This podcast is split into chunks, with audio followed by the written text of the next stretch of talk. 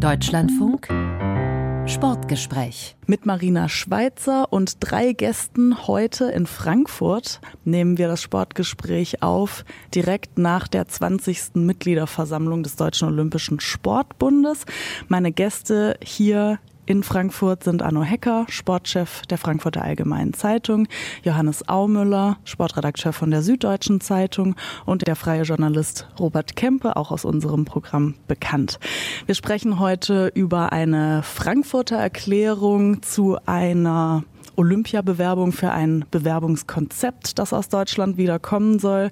Wir sprechen ein bisschen über die Spitzensportreform, die Haltung des Sports in Kriegszeiten zu unterschiedlichen Akteuren und natürlich auch über Fragen, die diesen großen Sportdachverband selbst beschäftigt haben jetzt an diesem Wochenende. Ich freue mich auf jeden Fall, dass Sie alle hier bei uns sind, um über das große Ganze mal wieder zu diskutieren im deutschen Sport.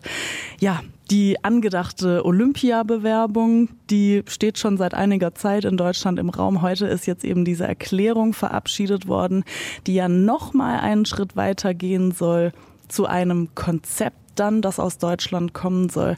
Herr Aumüller, ich fange jetzt einfach mal mit Ihnen an. Haben Sie diese Aufbruchstimmung, von der ja eigentlich als Wunsch so oft die Rede ist, haben Sie die heute gespürt, auch unter den Delegierten? Ich habe die ehrlich gesagt nicht gespürt und es ist ja auch irgendwie erstaunlich, wie man dieses ganze, äh, dieses ganze Konzept und diese ganze Dramaturgie immer wieder zweigleisig verfolgen kann, dass einerseits der DOSB mit einer äh, so unglaublichen Akribie und äh, Beschlussvielfalt und äh, vor einem Jahr wurde beschlossen, dass man eigentlich dieses Jahr was beschließen will und dieses Jahr beschließt man, dass man dann nächstes Jahr was beschließen will, dass das so, ja, so feingliedrig ähm, dann läuft und dass auf der anderen Seite man ja, wenn man sich die sozusagen die Chancen anschaut einfach, man ja sagen muss, dass auch dieser Anlauf nach schon sieben vorher gescheiterten Olympia-Anläufen eigentlich zum Scheitern verurteilt ist. Insbesondere, wenn man sieht, wie der DOSB ihn konkret aufzieht. Denn der DOSB gibt ja ganz klar zu erkennen, dass er sich für Sommerspiele bewerben möchte. Es steht in dieser Frankfurter Erklärung sogar der denkwürdige Satz drin, es muss die Bewerbung für das Jahr 2036 erfolgen, auch wenn das versucht wird, irgendwie zu relativieren. Die Relativierung erfolgt insofern, da gehe ich nur ganz kurz rein, weil eben gesagt wird, muss erfolgen, sozusagen, weil das ja die nächsten möglichen sind in diese Richtung geht das. Man versteht das ehrlich gesagt nicht genau, wie man als DOSB sechs Monate lang an so einer Frankfurter Erklärung basteln kann und dann ein Satz dort steht, der inhaltlich für sich mal klar ist und dann auch so viel Interpretations drumherum ähm, bedarf. Aber im Ergebnis ist es ja so, man will sich für die Sommerspiele bewerben und äh, zumindest mit Blick auf 2036 muss man einfach sagen, der deutsche Sport hat da, hat da keine Chance. Ja? Und der deutsche Sport ist schon bei seinem letzten Anlauf mit der Rhein-Ruhr Bewerbung für 2032 sozusagen ja, wurde er kalt erwischt, als dann die Spiele nach Brisbane vergeben wurden. In dieser Woche sind sagen wir mal zwei, drei Viertel Olympische Winterspiele vergeben worden nach Frankreich, USA und äh, 2038 ein sozusagen Erstzugriffsrecht für die Schweiz. Auch davon ist der deutsche Sport letztlich kalt erwischt worden vom Zeitpunkt her, auch von der Auswahl her, dass es Frankreich wurde und nicht Schweden. Und auch von der Tatsache her, dass auf einmal für 2038 schon so eine Art Vorauswahl getroffen wurde und das IOC da einen neuen, ja, einen neuen Status eingeführt hat, dass nämlich die Schweiz äh, jetzt in einem sogenannten privilegierten Dialog ist und damit ein Instrument, das es vorher einfach nicht gegeben hat. Also man kann dem DOSB zusehen, wie er mit Blick auf 2036 direkt in die nächste Olympiapleite schlittert. Anno Hecker, wenn man jetzt mal überlegt, was dieser Schritt dieser Frankfurter Erklärung wirklich bedeutet auf dem Weg zu einer Olympiabewerbung, kann man sich ja auch fragen, ob das jetzt eigentlich wirklich mehr ist als wenn zum Beispiel die Grünen als Partei beschließen würden auf einem Parteitag, dass sie sich zu einer nachhaltigen Politik und dem Ziel des Klimaschutzes verpflichten. Der Deutsche Olympische Sportbund hat das ja in seinem Namen und dass man dieses Ziel immer wieder anschrebt, ist ja jetzt nicht besonders überraschend. Also Sie meinen, das ist die Selbstverständlichkeit. Nicht? Ein Fußballspieler möchte Fußball spielen, nicht Basketball. Ja, das, das sehe ich genauso. Ich denke, wir müssen aber auch, was Johannes auch immer gesagt hat, wir müssen natürlich die Vorgeschichte betrachten. Die Vorgeschichte bedeutet, dass es über Jahrzehnte jetzt nicht funktioniert hat und ähm, dass es da mal vorsichtig formuliert eine Verschüchterung gegeben hat, vielleicht auch eine Angst gegeben hat, sodass der Verband jetzt erstmal um sich selbst kreist im ersten Jahr und im zweiten Jahr dann Ende nächsten Jahres äh, überlegen will, ob er vielleicht wollen möchte. Ja, und das ist quasi die Geschichte. Und sie hat eben dazu geführt, dass man es allen recht machen will, mit dieser Bewerbung, das hat Johannes Aumann ja auch angesprochen, diese Akribie von einem Dorf zum anderen zu gehen und zu fragen, wer denn möchte und ob man dann nicht bereit sein will, mit sehr bescheidenem Erfolg, wie wir zumindest an den Zahlen feststellen, auch wenn die größer erscheinen sollen, als sie sind. Ich habe mir das hier und da angeguckt, also diese sogenannten Fachtalks oder die Dialoge, die waren sehr spärlich besetzt. Ähm, man will damit sozusagen die Bevölkerung neudeutsch mitnehmen. Und das macht bei mir so den Eindruck, dass man nicht die Größe und nicht den Mut hat, den man aber auch hier auf dieser Versammlung eingefordert hat. Also wenn man was Großes erreichen will, muss man aus meiner Sicht viel größer rangehen und auch mutiger rangehen und eben auch mit dem Mut wirklich ähm, zu scheitern. Und das sehe ich nicht. Also ich sehe in dieser ganzen ja, es ist ja noch keine Bewerbung. Also der Vorbereitung der Vorbereitung einer Bewerbung, den Versuch, ja, auf Sicherheit zu gehen. Das ist eigentlich nicht das, was Leistungssport ausmacht und was Leistungssport auch zum Erfolg führt. Herr Kempe, würden Sie sagen, dass das Bild ein bisschen sowas ist, olympische Familie erstmal einig, was dieses Ziel angeht in Deutschland, aber Bevölkerung auch ein Stück weit gleichgültig, zumindest zu Beginn dieses Prozesses? Ich glaube, dass diese Olympiadiskussion, die geführt wird, eine Diskussion ist, die von Sportfunktionären geführt wird, hier in Frankfurt, aber wo außerhalb die Gesellschaft ehrlich gesagt nichts mitbekommt. Auch wenn der DOSB sich bemüht, argumentativ mit Social-Media-Zahlen, Abrufen, Erreichbarkeiten von Individuen irgendwie zu glänzen. Und ich gehe da, ich sage das nur kurz exemplarisch, weil eben die Zahl 6,5 Millionen Menschen wurden über Social Media erreicht in den Raum gestellt wurde. Ja. In der Frankfurter Erklärung steht auch drin, dass die Webseite, die man dafür eingerichtet hat, für diese Dialogforen und wo man sich informieren kann über die Spiele, 15.000 Zugriffszahlen oder so, ne, gab es auf dieser Webseite. Äh, und dann redet man darüber, die größte Veranstaltung, die man sich als, oder Sportveranstaltung, die man sich als als Staat oder als Region ins Land holen kann, hierher zu holen, wenn man die Bevölkerung begeistern möchte und mitnehmen möchte. Also das stimmt schon mal nicht, wie man es einstiehlt, glaube ich. Ich sehe das aber auch nicht so wie die Kollegen, dass man das irgendwie versucht, akribisch zu machen. Ich, für mich ist das eher so ein Rauspressen einer Olympiabewerbung, dass man das jetzt endlich mal machen muss, weil man ja irgendwie sowieso immer gescheitert ist und wenn man hofft, dadurch ähm, letztendlich an, an Finanzmittel des Bundes zu kommen. Also dieses alte Lied des deutschen Sports, das mit Geld ja äh, die großen Probleme letztendlich beseitigt werden, dass man das eben als, als Option eben auch sieht und da hinterher ist das passt auch, wenn man sich auch heute die Einlassung äh, mancher Funktionäre angehört hat, was damit alles verbunden wird mit so einer Olympia-Bewerbung, mit Olympischen Spielen in Deutschland. Da geht es dann schon so weit, dass das Adipositas bekämpft wird und alles. Also das wird alles so überhöht, was man versucht mit dieser Olympiabewerbung zu kitten. Erfolge deutscher Sportlerinnen und Sportler und alles. Die Schulstunden, die damit irgendwie wieder kommen, obwohl es dafür keinerlei Konzepte gibt, die irgendwie in dieser, oder die mir bekannt sind, zumindest die rund um diese Diskussion dieser möglichen Olympiabewerbung irgendwie mal groß diskutiert wurden. Also die Ideen dahinter, neue Ideen, innovative Ideen, die sehe ich da überhaupt nicht. Das ist letztendlich das Alte, und da stimme ich den Kollegen wiederum zu, das Alte, was da diskutiert wird, was zuletzt immer wieder gescheitert ist. Und deswegen wird diese Olympiabewerbung von ganz, ganz anderen Punkten, glaube ich, sowieso sehr, sehr kritisch zu beäugen sein, wenn sie dann mal kommt.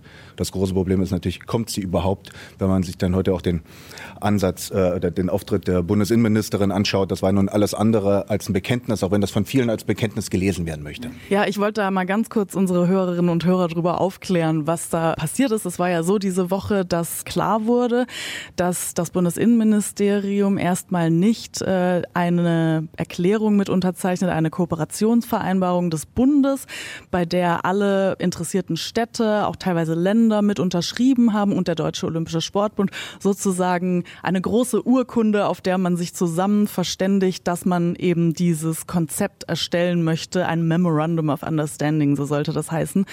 Der Bund hat da jetzt erstmal nicht unterschrieben, weil eben die Haushaltslage so ist, wie sie ist. Das Bundesverfassungsgerichtsurteil vom 15. November steht da momentan im Weg, dass der Haushalt überhaupt solche neuen Posten aufstellen kann. Und diese Nachricht ist jetzt eben kurz vor dieser Mitgliederversammlung hinzugekommen, dass eben diese Unterschrift nicht gesetzt werden kann. Dann ist die Ministerin hier heute aufgetreten und ich denke, wir hier alle in der Runde haben von verschiedenen Teilnehmern hier Delegierten gehört, dass sie unzufrieden waren mit dem Auftritt der Ministerin. Anno Hecker, Sie ähm, zucken schon. Wie haben Sie denn den Auftritt der Ministerin wahrgenommen? Ja, ich habe mich sehr gewundert, dass äh, Sportfunktionäre Funktionäre tatsächlich glauben, dass die Ministerin hier auftreten kann und sagt, ich unterschreibe das gerne. Das kann sie gar nicht. Also diese Erwartung nicht. Was dann kam, ist, ja, sie hätte vielleicht so zwischen den Zeilen ein Wort setzen können, zu dem Thema was sagen können. Das halte ich aber irgendwie eher für lapidar. Klar, hätte sie machen können. Ich glaube auch nicht, dass das große Problem ist für diese Olympiabewerbung, ja, ob das jetzt nur ein halbes Jahr später kommt oder nicht. Ich fand es auch strategisch nicht sehr klug, in der Woche vorher, in dem eigentlich ja schon klar war, dass die Ministerin nichts sagen äh, können würde, alle Städte und die Regionen dazu bewegen, das zu unterschreiben und das groß ähm, zu plakatieren.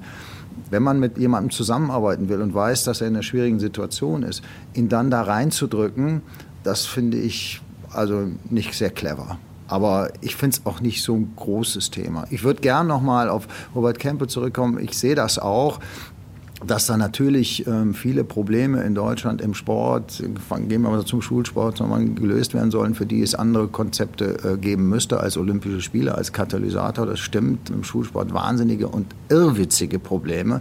Also dass zum Beispiel Sportlehrer mit einem Masterstudiengang, dass die nicht als Sportlehrer eingesetzt werden dürfen, sondern sollen dann nochmal sozusagen ein pädagogisches Studium machen, obwohl es keine Lehrer gibt und stattdessen geht man dann hin und macht den Mathelehrer zum Sportlehrer im Wochenendkurs.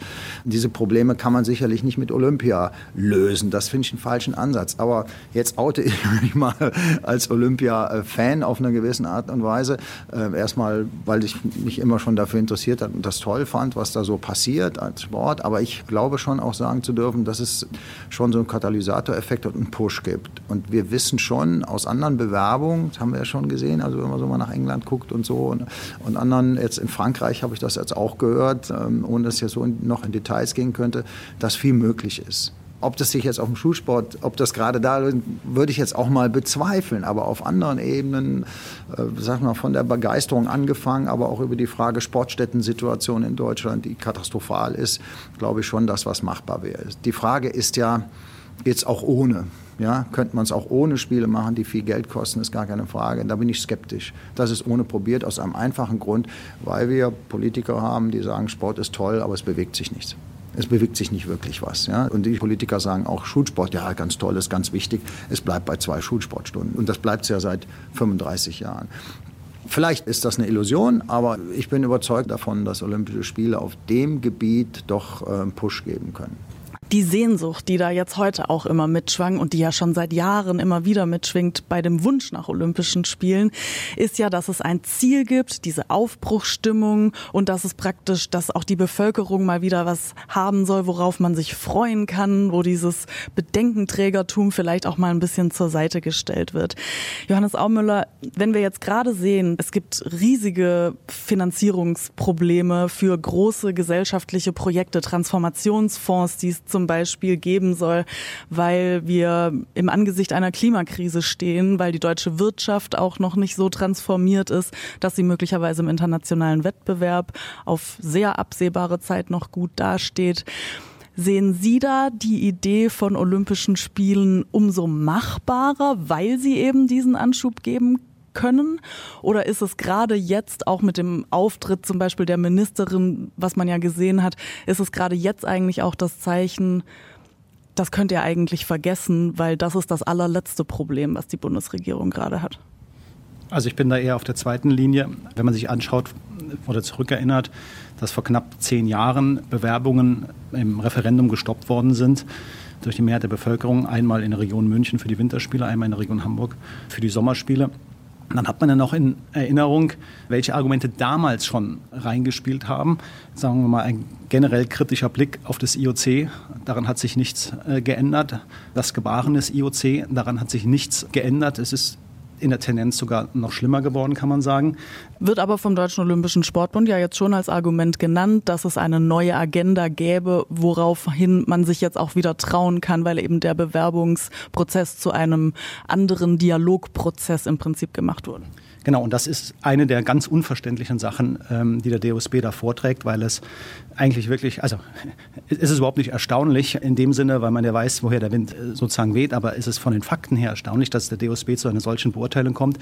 Denn man muss ja eines ganz klar sagen, der Vergabeprozess ist absolut intransparent geworden. Ja. Wir, wir wissen alle, wir haben das auch oft genug in Runden mit diesen besprochen, wie viele Korruptionsskandale es früher rund um Vergaben gab. Aber da gab es immerhin eine Art von festem Zeitplan, festem Ablauf. Bis zum Jahr X musste man seine Bewerbung einreichen, bis zum Jahr Y war man dann sozusagen in der Vorauswahl und dann war irgendwann sieben Jahre vorher war die Kür. Und jetzt ist es halt einfach so ein ganz kleiner Kreis von IOC-Funktionären rund um den IOC-Präsidenten Thomas Bach deichselt das nach absolutem Gut Dünken aus, wie es ihnen gerade passt. Und dann kriegt halt mal Brisbane elf Jahre vorher den Zuschlag für die Sommerspiele 2032 und dann werden mal, wie eben gesagt, zwei, drei Viertel Winterspiele auf einmal äh, vergeben. Also der ganze Vergabeprozess ist ja nicht besser geworden, sondern viel, viel schlechter.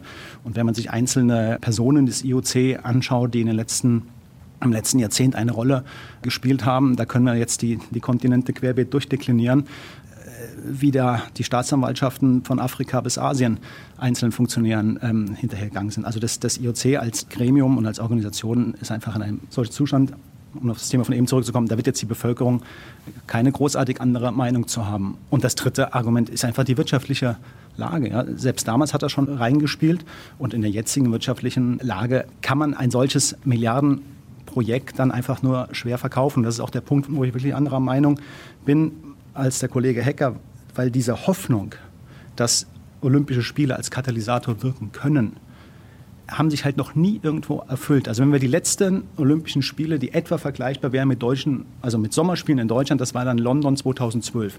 Und dort war auch das große Motto Inspire Generation.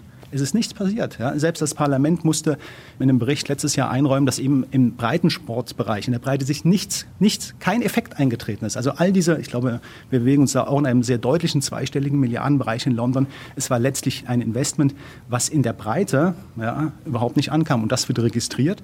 Und deswegen ist es aus meiner Sicht jetzt im Moment nicht richtig.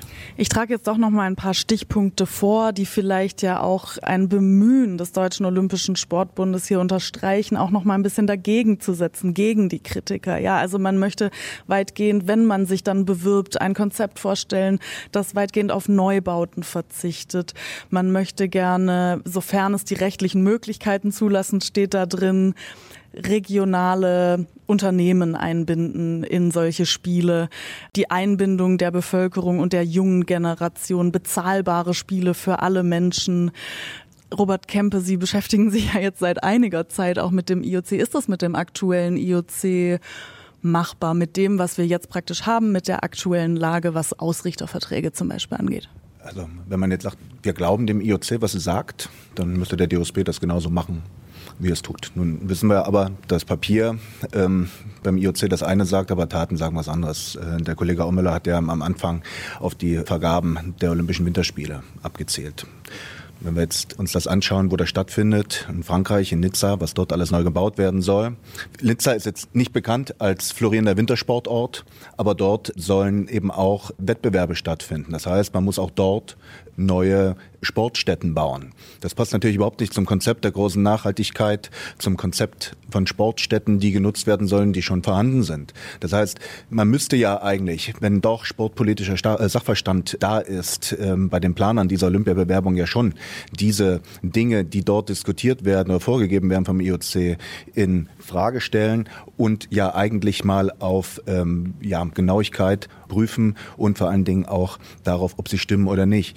Also das heißt, man muss also das, was vom IOC kommt, ja schon nochmal arg abklopfen, was dort überhaupt vorgegeben wird, was man will und was nicht. Und dann komme ich auch zu dem Punkt, wie diese Vergaben und wie dieser neue Vergabeprozess ja beim IOC abläuft. Wir wissen überhaupt nicht, was dort besprochen wird. Das heißt, was man annehmen kann, so wie es passiert ist in der letzten Zeit, was Brisbane betrifft, was äh, die Rhein-Ruhr-Bewerbung, die letzte in Deutschland betrifft, aber eben auch die Vergabe der Olympischen Winterspiele. Anno Hecker.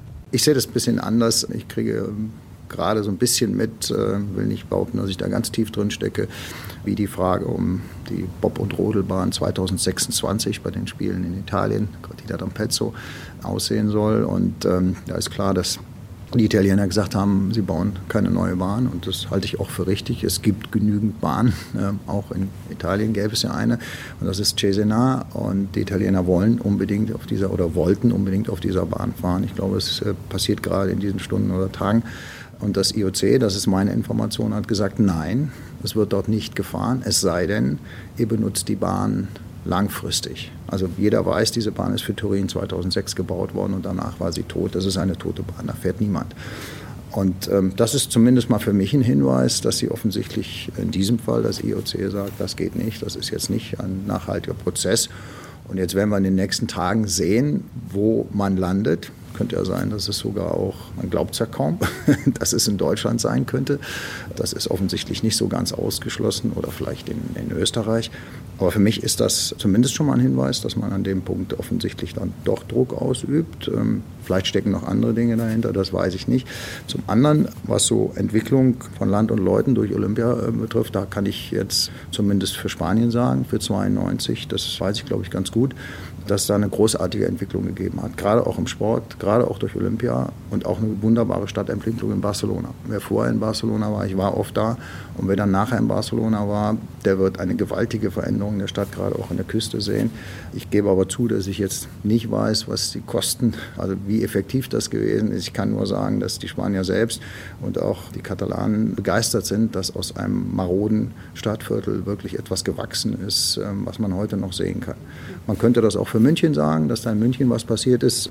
Ob München allerdings im, im Einzelfall dann die Deutschen mehr bewegt hat, ähm, kann ich jetzt nicht mehr sagen. Das ist ein bisschen länger her. Es war zu einem Zeitpunkt, als es eine Trimbewegung gab in Deutschland und als die Deutschen quasi trainings- und bewegungsfaul waren und danach gab es eine wahnsinnige Entwicklung. Ob man die mit Olympia so verknüpfen kann, weiß ich nicht. Also das sind so meine Erfahrungen. Deswegen sehe ich das da an dem Punkt ein bisschen anders. Also ich glaube nicht nur, dass es eine Hoffnung ist, sondern ich glaube, dass man da auch tatsächlich was mit bewirken kann. Aber es stimmt, es sind so weiche Werte.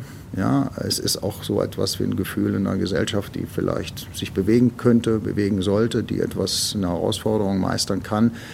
Aber ich gebe natürlich auch gerne zu, dass das eine effiziente Kosten-Nutzen-Rechnung sein muss. Und wenn es eben dafür dann kein Geld gäbe für Positionen, die wichtiger sind, nehmen wir jetzt mal Schulsport ja, oder, oder Breitensport, wenn das nicht funktionieren würde, dann äh, müsste man das kritischer sehen, als ich es jetzt darstelle. Ja.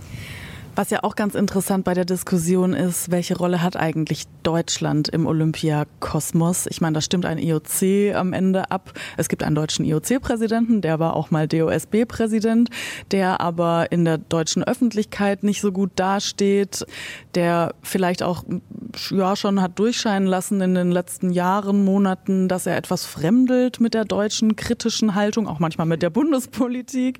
Und da kommen wir eigentlich zu einem anderen Thema, das ein bisschen bisschen auch eine Machtfrage vielleicht ist. Und zwar die Frage, an der zeigt es sich vielleicht ganz gut, dass Deutschland da gerade auch um seine Position ringt und nicht politisch isoliert dastehen möchte in der olympischen Welt um die Zulassung neutraler russischer Athletinnen und Athleten, also sogenannter neutraler russischer Athleten und Athletinnen bei den Olympischen Spielen in Paris. Da hat der Deutsche Olympische Sportbund jetzt nochmal seine ursprünglich ja durchaus kritische Haltung verändert, justiert und sagt jetzt dadurch, dass die Ukrainer auch signalisiert haben, dass sie da antreten würden, wenn es ohne Symbolik ist, wären sie jetzt eigentlich auch nicht mehr dagegen. Ich sage das jetzt mal sehr verkürzt. Ist das eigentlich schon so ein Zeichen, dass man sich politisch eigentlich einreihen möchte und jetzt nicht zu viel Staub aufwirbeln möchte, auch in diesem politischen Kosmos der Olympia-Entscheider? Ja, das ist bestimmt so. Und ähm, ob das jetzt dann um die Bob- und Rodel-Wettbewerbe für 2026 geht oder tatsächlich für irgendwann später mal komplette Spiele, da muss man dem IOC entsprechend entgegenkommen. Jetzt von Seiten des DOSB aus, ansonsten kann man es äh, ja komplett vergessen. Man muss in diesem Fall allerdings auch sagen, wenn man das jetzt mal sozusagen eine Spur weiter sich anschaut, dieser ganze Ablauf ist schon auch so gewesen, dass Bach und das IOC diesen Kampf einfach gewonnen haben. Das muss man mal einfach jetzt sozusagen deskriptiv so festhalten, als vor einem ja, Dreivierteljahr dieser große Aufschrei war und ähm, Boykottforderungen oder Boykottszenarien irgendwie in den Raum gestellt worden von vielen westlichen ähm, Regierungen ein Papier unterschrieben wurde auf der Sportministerkonferenz und Bach sich damals ja schon eindeutig so positioniert hat, dass natürlich ist es nicht letztgültig entschieden, wie er immer sagt, aber selbstverständlich ist der Pfad, dass russische Athleten teilnehmen sollen, klar. Und dass sich das dann aber alles so weiterentwickelt hat, dass dieser Proteststurm ehrlich gesagt nicht mehr ähm, existiert. Ja. Selbst die Ukraine hat im Sommer ähm, erklärt, dass es in Ordnung ist, wenn ukrainische Athleten gegen russische Athleten antreten, solange diese nicht den Staat repräsentieren. Und äh, viele westliche Regierungen sind jetzt auf recht enge Weise auch mit dem IOC äh, verknüpft. Frankreich hat zwei Olympische Spiele, die USA haben zwei äh, Olympische Spiele. Australien, die ja damals auch mit dabei waren bei dieser Gruppe der Sportminister, haben die Olympischen Spiele so. Also da ist auch ganz offenkundig, ja, da gibt es kein solches Szenario mehr und von daher ist der Weg einfach frei, dass die russischen Athleten teilnehmen werden. Die einzige kritische Haltung, die man jetzt da gehört hat, oder die, ähm, die Verschiebung, die man da jetzt wahrgenommen hat, Anno Hecker, an diesem Wochenende, war ja dann eher, also jetzt ist praktisch der DOSB auf der Linie des IOC und dann aber in Kontrast doch die Bundesinnenministerin, die sich dann nochmal distanziert hat. Ja, eindeutig. Die Haltung der Bundesregierung ist klar dazu und die Innenministerin hat das wieder, immer wieder gesagt und heute auf unsere Nachfrage, wir waren ja alle dabei, noch einmal. Da sehe ich einen Dissens, äh, den der DOSB ja nicht so sieht. Ich sehe auch, dass ähm, die Position, die der DOSB übrigens auch schon im letzten Jahr hatte, aber so ein bisschen offen gelassen hatte, die er jetzt eben verfestigt hat, ist für mich ein klarer Hinweis, dass der DOSB in Zukunft Großveranstaltungen hier mit dem Segen des IOC veranstalten will und deshalb diesen Move machen muss. Der DOSB sieht das anders. Also ich habe die Erläuterung ähm, nicht verstanden. Was ich aber wirklich interessant finde, ist, dass ja hier auf der Versammlung auch der Ministerpräsident von Hessen aufgetreten ist, CDU, ähm, gestützt auch durch den hessischen Innenminister, die die gleiche Position vertreten äh, wie die ähm, Innenministerin, also SPD und CDU, in, in seltener Einheit ähm, ja, verschränkt. Und ich teile auch diese Position, ich bin auch dagegen. Aber ähm, wir müssen das zur Kenntnis nehmen, dass das IOC dieses, ähm, dieses Spiel gewonnen hat und dass der DOSB jetzt auf Pragmatismus umschaltet und ähm, seine Position da verändert hat. Man kann ja auch dann oder daran erkennen, dass dieser Druck, der aus Lausanne kam, gerade von Thomas Bach, der nun seit Monaten immer wieder die deutsche Bundesregierung kritisiert für das Verhalten bzw. für die Politik, die man betreibt in Sachen äh, Zulassung russischer Sportler, auch in Deutschland bei Wettkämpfen und alles. Das, die Haltung, die man dort hat, die immer wieder kritisiert wurde von dort, dass das durchdringt hier, auch bei deutschen Sportfunktionären seit geraumer Zeit, das kann man konstatieren. Das erkennt man aber eben auch an dieser Olympiadebatte, die geführt wird deutsche Sportfunktionäre nun immer klarer ein Bekenntnis fordern, auch des Kanzlers, ähm, der von anderen Ministern. Man müsse sich jetzt nun für Olympia bekennen. Ähm, es gibt ja sogar Funktionäre, die in diesen Foren bzw. in diesen Diskussionsrunden, die man veranstaltet hat, wo man eben für Olympia geworben hat, ganz klar sagen, man müsse auch aufhören mit der Kritik am IOC in Deutschland. Dann würde man die Spiele ja nie bekommen. Ähm, geäußert von Thomas Konietzko, Präsident des Internationalen Kanuverbandes, der das klar gesagt hatte, der auch ähm, die Medien dafür kritisiert hat, dass man ja nur in Deutschland so kritisch auf das IOC schauen würde, nicht in anderen Ländern. Und wenn man das eben macht, dann würde man die Spieler nicht bekommen, weil dann würden die natürlich auch alle nicht hierher kommen wollen.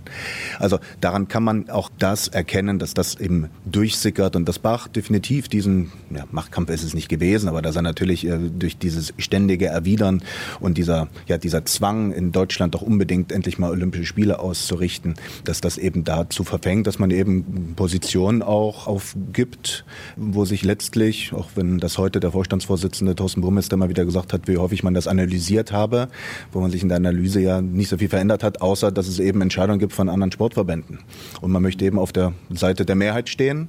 Und ähm, ob das nun also anders kann, kann ich nicht sehen. Das ist eine Mehrheitsentscheidung. Anno Hecker. Das ist, glaube ich, der entscheidende Punkt, dass wir alle erkannt haben, dass Afrikaner, Asiaten, Südamerika das ganz anders sehen.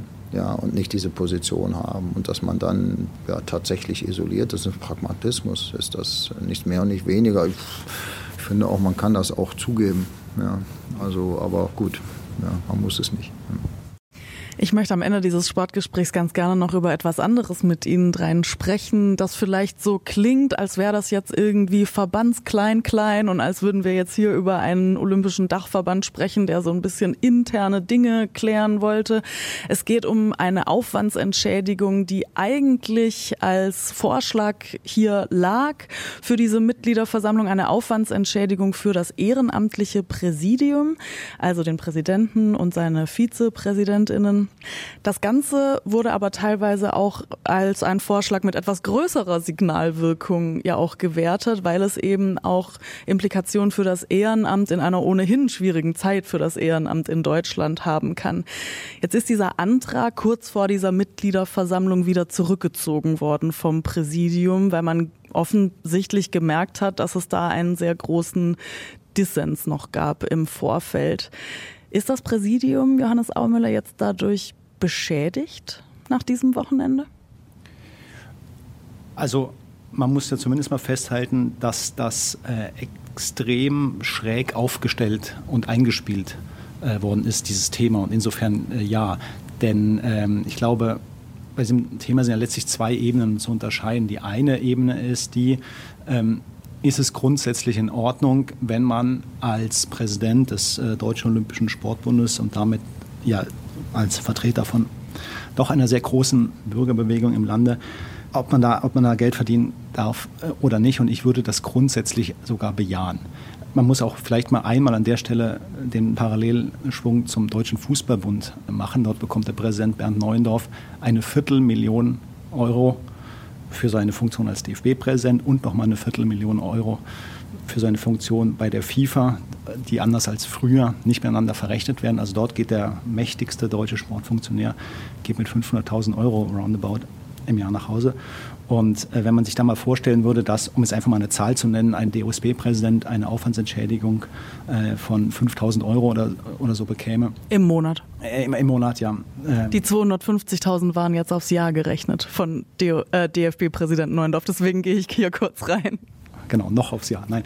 Ähm, äh, im Monat äh, 5000, dann fände ich das schon in, in, Ordnung soweit. Man müsste da viele kleinteiligere Fragen bedenken. Man hat doch erst vor kurzem eine Strukturreform gemacht. Warum müsste der jetzt eigentlich bezahlt werden und so weiter? Aber im Kern geht es in Ordnung. Nur man fragt sich natürlich, warum der DOSB-Präsident Weikert und sein Präsidium das nicht einfach transparent auf den Weg gebracht haben. Ja, es gibt auf einmal diesen, dieser Vorschlag liegt da, aber man hat nie konkret gehört, um welche Summe es eigentlich gehen soll. Man hat nie konkret gehört, geht es jetzt nur um den Präsidenten oder geht es auch um die anderen Präsidiumsmitglieder oder da vielleicht nur hälftig äh, oder wie auch immer. Und so haben einfach ganz viele Informationen gefehlt, plus gemixt das Ganze mit einer Entscheidung über die Erhöhung der Mitgliedsbeiträge. Also das war einfach so schräg aufgestellt, dass es einen nicht verwundert, dass der Vorschlag nicht durchgegangen ist. Die Mitgliedsbeiträge sind von 9 auf 14 Cent äh, erhöht worden, was durchaus eine erhebliche Erhöhung ja ist anteilig. Betrag, ja, das muss man schon mal sagen. Also es klingt immer so wenig von 9 auf 14 Cent, aber das ist, das ist Satz siebenstellig. Arno Henker. Ich glaube, nach den Gesprächen hier auch ist klar geworden, dass die Delegierten, auch die Sprecherverbände, die das am Donnerstagabend abgelehnt haben, das nicht annehmen konnten. Aus den schon eben von Johannes Aumüller genannten Gründen aber auch, weil den Leuten natürlich nach draußen hin nicht klar ist, dass man einen Präsidenten hat, der dann Geld bekommt. Was er, glaube ich, er braucht es auch, weil er es eben verliert durch die Arbeit, die er mit der Kanzlei hat und nicht wahrnehmen kann. Bei uns ist es gesagt worden, jetzt muss ich die richtige Zahl nehmen, 156 Tage bis heute und 258 oder so oder 75 Auftritte, wo man sich die Frage stellen kann, was sind das für Auftritte, müssen die dann sein? Also, aber wenn man dem dann jetzt Geld gibt, ja, und gutes Geld gibt, weil ich der Überzeugung bin, das muss man, wenn man gute Leute haben will, dann muss man das haben. Warum hat man dann einen Vorstandsvorsitzenden? Vorsitzenden, dem man vielleicht dann noch ein bisschen mehr Geld gibt. Also das müsste man dann eben, die Struktur muss, müsste man dann ändern, die man vor ein paar Jahren ja so eingeführt. Also entweder sagt man, wir haben einen Vorstand, und der, ist, und der muss gut bezahlt sein, der muss gute Leute haben, dann haben wir einen Aufsichtsrat. Und der Aufsichtsrat tagt viermal im Jahr und da sitzen dann die Ehrenamtlichen drin und die kriegen dann ihre Aufwandsentschädigung und das sind dann ein paar hundert Euro oder irgendwie sowas und dann ist gut. Eigentlich wäre das ja in der Satzung so ungefähr von der Aufgabenverteilung zumindest mal so vorgesehen, jetzt nicht von der Anzahl der Termine. Ja, aber Sie haben es Aufsichtsrat genannt, das Präsidium, aber es ist so wie ich, ich bin jetzt kein Jurist, aber es ist jetzt nicht so implementiert. Dann, also so müsste man doch nur mal Lösungen finden und das muss man natürlich weit im Voraus vorbereiten äh, und dann muss man, darf man es nicht Aufwandsentschädigungen nennen, das ist dann auch problematisch. Ne? Also ich bin dafür, ich glaube, es ist total unrealistisch heute, wenn man bei einem so großen Verband mit solchen Aufgaben, wir haben eben noch von Olympia gesprochen, das ist dann schon eine andere Nummer. Da muss man Top-Leute haben und die können nicht heute Morgen, keine Ahnung, dann einen Halbtagsjob machen und abends beim, weiß ich, beim IOC-Präsidenten sein, der frühstückt die. Ja, das ist ja klar. Das kann man sich nicht richtig vorbereiten und deswegen finde ich, muss man das machen. Und da hat es mich dann schon ein bisschen ja, sage ich mal vorsichtig, verwundert, ja, dass man das auf diese Art und Weise probiert. Denn äh, das müssen ja Strategen sein, die hier große Dinger machen wollen. Also es gibt ja noch ganz große Probleme im Sport. Und wenn dann solche Dinge schon so scheitern, dann ja, dann liegt es vielleicht daran, dass man eben viel zu, zu viel zu tun hat. Also da wäre ich dringend dafür, das anzupacken, aber eben mit viel größerem Vorlauf. Die Diskussion soll ja jetzt auch nicht enden, Robert Kempe. Das ist ja jetzt heute auch schon gesagt worden, dass man dann eben jetzt eine Debatte anstoßen möchte. Wie könnte die denn so aussehen, dass sich eine mögliche tektonische Verschiebung vielleicht auch ein bisschen ergibt, von der dann wirklich auch der Sport profitieren kann? Weiß ich nicht. Ich, ich würde erstmal festhalten, dass aus meiner Sicht der DOSB-Präsident Thomas Weikert in diesen Tagen hier in Frankfurt eine massive Niederlage erlitten hat. Ja, also äh, er ist Präsident, er geht mit diesem Vorschlag, der, stimme ich zu, natürlich schlecht vorbereitet war oder schlecht kommuniziert war, in diese Runden rein und wird letztendlich abserviert. Das ist also wenn man das mit der Politik vergleichen würde, mit anderen Verbänden, das ist eigentlich Misstrauensvotum, was von Seiten äh, einzelner äh, oder der Mitglieder letztendlich auf ihn eingeprasselt ist. Geht mit einer herben Schlappe raus. Man sagt, man will daran festhalten, aber er muss nun natürlich versuchen, irgendwie diesen Vorschlag dann er sagt ja, in der nächsten Mitgliederversammlung will er da irgendwie, soll es weitergehen, muss er natürlich eben mit klaren Vorschlägen mal kommen, wie das dann eben aussieht, ob das tageweise dann vergütet wird oder sonst was. Da muss man sich halt einen Weg überlegen. Aber er hat natürlich definitiv auch damit zu tun, dass sich im Verband dadurch wohl Dinge ändern müssten. Ich meine, Johannes Ommele hat über den DFB gesprochen. Es gibt auch andere Verbände, wo sich Präsidenten bzw. Äh, Leute in Vorständen Zusätze quasi auszahlen lassen für, sagen wir es mal, Verdienstausfälle oder für die Arbeit, die man für den Verband eben tut. Das gibt es schon. Es gibt auch andere Verbände im Ausland, wo ein Präsident gewählt wird, der dann ein ganz klares Gehalt auch bezieht. Aber es sind natürlich andere Modelle als die, die man hier in Deutschland hat. Fakt ist, dass er mit einer Niederlage herausgegangen ist und dann muss man schauen, wie er das reparieren will bis zum nächsten Mal, weil wenn er diesen Vorschlag nochmal richtig vorbringen will, dann hat er nicht mehr so viele Versuche und dann muss er sitzen beim nächsten Mal, sonst kann er das, äh, denke ich, beerdigen für die nächste Zeit. Das war das Sportgespräch. Vielen Dank an die Runde heute hier in Frankfurt anlässlich der 20. Mitgliederversammlung des Deutschen Olympischen Sportbundes. Danke an Robert Kempe, freier Journalist, auch bekannt aus dem Deutschlandfunk. Anno Hecker, Sportchef der Frankfurter Allgemeinen Zeitung und Johannes Aumüller von der Süddeutschen Zeitung. Vielen Dank auch an Sie, liebe Hörerinnen und Hörer, dass Sie dabei waren. Bis zum nächsten Mal. Tschüss.